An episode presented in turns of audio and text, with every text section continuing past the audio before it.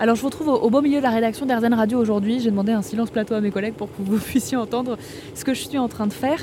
Euh, les oreilles les plus attentives pourront peut-être entendre un bruit de bouilloire. Je me fais un thé aujourd'hui, mais pas n'importe quel thé, un thé matcha.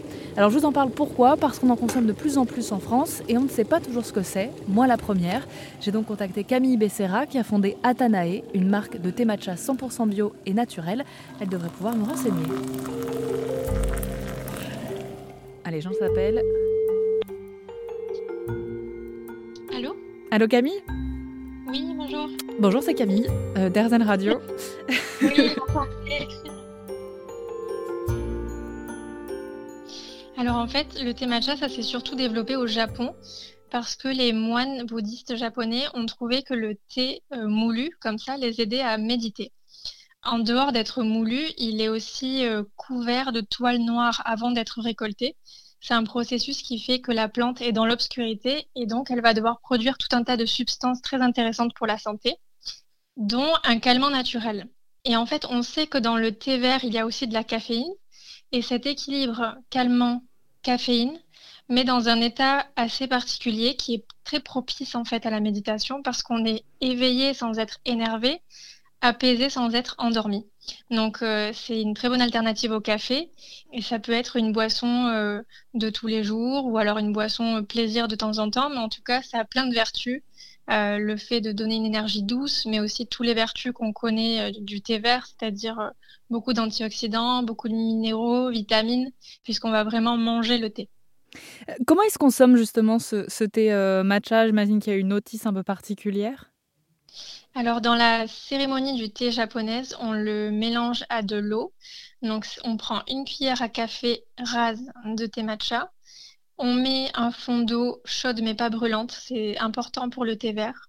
Euh, on dit 80 degrés maximum, c'est-à-dire qu'il faut qu'elle soit vraiment chaude, qu'on puisse boire, la boire tout de suite sans se brûler. Et ensuite, on vient fouetter cette poudre à l'eau. On utilise dans la tradition japonaise un fouet en bambou qui s'appelle chasen. C'est euh, vraiment un fouet qui est conçu que pour ça.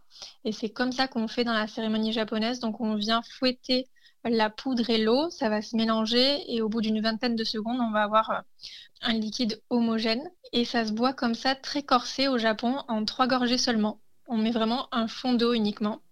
Ça, c'est la méthode vraiment traditionnelle. Après, aujourd'hui, et même au Japon, on le trouve sous plein d'autres formes notamment euh, beaucoup un matcha latte, où là on fait exactement ce que je viens de dire, mais une fois qu'on a notre résultat euh, au matcha très corsé, très court, on vient diluer avec euh, du lait chaud le plus souvent, parfois même frais, et on rajoutera des glaçons pour faire un matcha latte glacé. donc en fait c'est un thé au lait, mais, mais un petit peu particulier, beaucoup plus fort en goût. Et enfin, ça peut s'utiliser aussi en pâtisserie, dans des smoothies, dans des gâteaux, euh, des recettes, des crêpes. En fait, toutes les recettes qui nous, qui nous passent par la tête, on peut euh, les prendre et juste ajouter une cuillère à café ou deux de matcha et ça donne une belle couleur verte euh, aux pâtisseries et un goût délicieux de thé. Je disais en introduction que c'est un thé qu'on voit arriver en France depuis seulement quelques années. comment vous l'avez découvert, vous? Alors moi, j'adore le thé depuis des années. on, est, très thé chez moi. J'ai été vraiment élevée dans une famille où on, boit plus du thé que du café. Et euh, j'ai fait une partie de mes études en Asie, euh, pas au Japon, mais à Hong Kong. Et là-bas, j'ai découvert le, thé matcha, même si on n'est pas au Japon, euh, il y en a quand même beaucoup dans, dans le quotidien. Et c'est là que j'ai commencé vraiment à en consommer de façon quotidienne et que j'ai vraiment apprécié ça d'abord pour son goût. Puis ensuite, je suis rentrée en France, j'ai été diplômée, j'ai commencé à travailler. Et puis, euh, le, matcha m'a beaucoup manqué et je me suis dit, mais mince, il n'y a pas de matcha en France.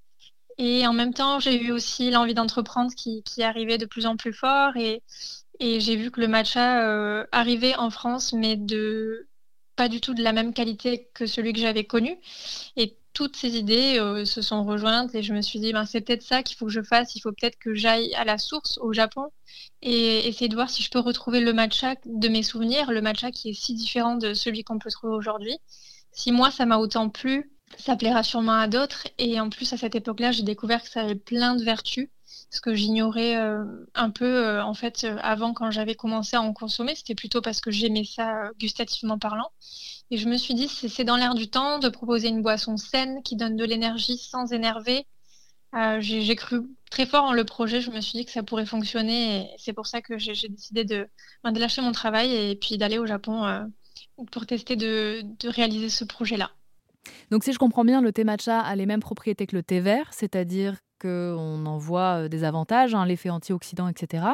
Est-ce que ce sont les mêmes limites? Parce que le thé vert, on sait que quand on en consomme trop, euh, on peut arriver à une certaine forme d'anémie. Euh, est-ce, mm. qu'au niveau du thé matcha, là aussi, il y a des, restrictions, des, préventions? Oui, il y en a deux. La première, c'est celle que vous avez donnée. Effectivement, le thé empêche l'assimilation du fer ou du moins la complique. Donc, c'est-à-dire que si on a une assiette dans laquelle il y a du fer et qu'en même temps on boit un thé, et encore plus un thé matcha parce que c'est plus fort parce qu'on mange le thé, euh, alors le fer qui est dans l'assiette pourrait euh, mal être assimilé.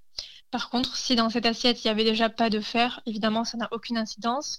Et si euh, on, est en anémie ou qu'on n'est pas loin de l'être et qu'on a peur de, manquer de fer, on peut éloigner son thé des repas, donc deux heures avant ou deux heures après. Globalement, c'est pas du tout dangereux de boire un thé matcha en même temps qu'on prend son petit déjeuner ou, ou autre. Il faut juste pas que ça devienne une habitude parce que tous les jours, euh, répéter ce geste, ça peut créer des carences parce que si à chaque fois qu'on mange du fer, on prend du thé en même temps, voilà, mm. ça peut, ça peut se compliquer. Et la deuxième chose, c'est la caféine. Euh, encore une fois, c'est un, thé qui est beaucoup plus énergisant qu'un thé que l'on infuserait. Donc, on dit qu'il faut se limiter à trois par jour et euh, avant 18 heures.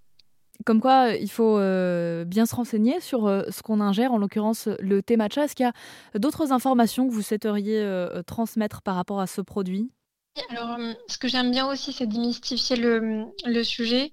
Les gens pensent que c'est très compliqué à préparer qu'il faut tout un tas d'ustensiles. Et, et, alors, c'est vrai que dans la tradition japonaise, on utilise une cuillère particulière pour prélever le matcha.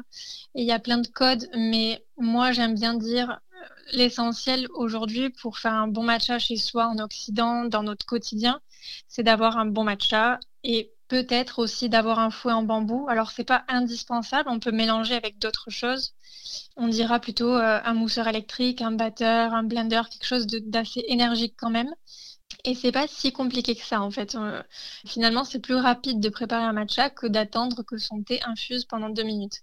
Donc euh, voilà, faut pas, il faut connaître certaines choses, notamment euh, le fait qu'il faut pas utiliser une eau au-delà de 80 degrés et qu'il faut bien conserver son matcha, donc le laisser dans sa boîte opaque et hermétique. Et à partir de là, on, on peut très bien s'en sortir, c'est pas du tout compliqué. Camille Becerra, je rappelle que vous avez fondé euh, Anatae, qui est une marque de thé matcha 100% bio et naturel. On mettra euh, toutes les infos sur erzen.fr. Un thé matcha qui est récolté à la main dans la région de Nishio au Japon et on continue à en parler sur erzen.fr. Merci beaucoup. Avec grand plaisir. Merci pour l'invitation. À bientôt.